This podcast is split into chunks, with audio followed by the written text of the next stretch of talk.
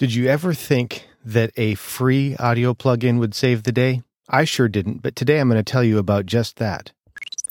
What's happening, podcasters?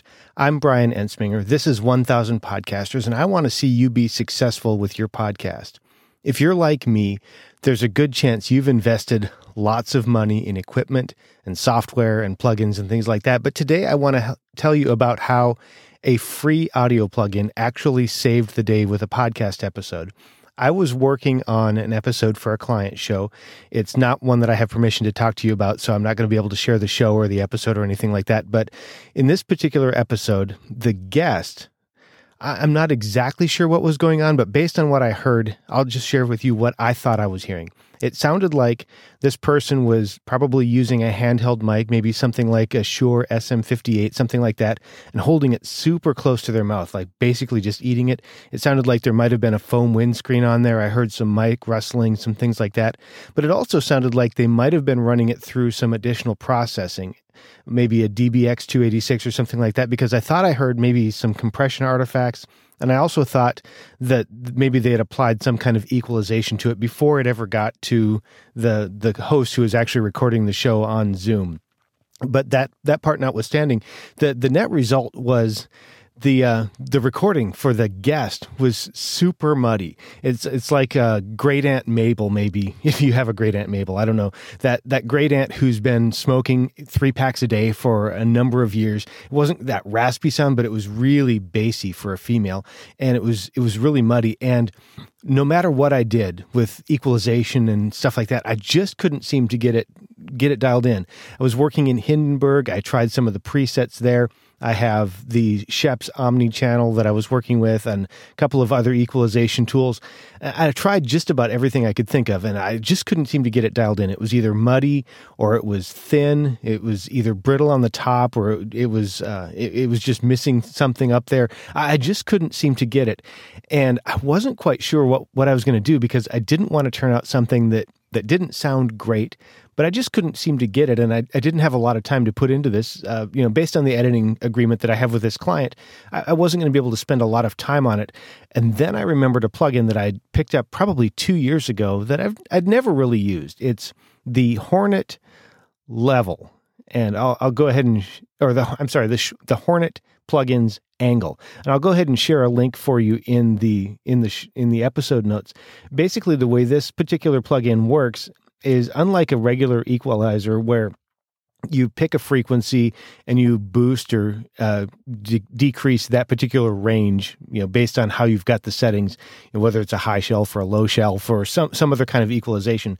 It works differently. This one works differently. It's got a pivot point at about 650 hertz, which is kind of right in the middle of that mid range area of the voice, and you adjust the angle. So if you think about the if you were looking at the the audio that was recorded and you were looking at it on a scale that showed you the the relative strength of each frequency the way this one worked is the bass say around the 100 hertz range or so was pretty heavy and then it was kind of a almost like a smooth line down to the high frequencies in the call it 15,000 hertz range. I don't have the exact frequencies in front of me, but sort of that that kind of thing.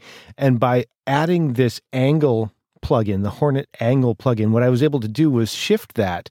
So I, I wasn't shooting for something that was flat, but it basically pivots the whole frequency response on that 650 hertz range. So it brings the bass down at the same time that it brings the treble up, and it gave me a smoother overall response. By adding this particular plugin, I was able to save what I thought I wasn't going to be able to fix because I took that and kind of leveled the the frequency bands a little bit. I didn't try and make it super flat, but I just brought that bass down a little bit and brought the treble up a little bit. And then by applying the additional EQs, then I was able to focus on the particular frequencies that I wanted to fix. This is how a free plugin that I picked up two years ago that I'd almost never used really ended up saving the day. And I'm wondering if, first off, you, you might want to consider picking up this plugin. It literally costs zero dollars. It's totally free. I have no idea why they offer it for free, but it's free. And then I'm also wondering if you have a story of how a free or low cost plugin maybe saved a production for you as well. I'd love to be able to share that story. Send an email to brian at toptieraudio.com. I'd be glad to help you get that out because even though there are some great plugins out there that cost a lot of money, things like the iZotope Suite or the Scheps Omnichannel, excellent plugin, a lot of stuff out there. I've spent a lot of money. You probably have too. There are also some gems out there that are free or really low cost, and I don't want us to miss those because we've never heard about them.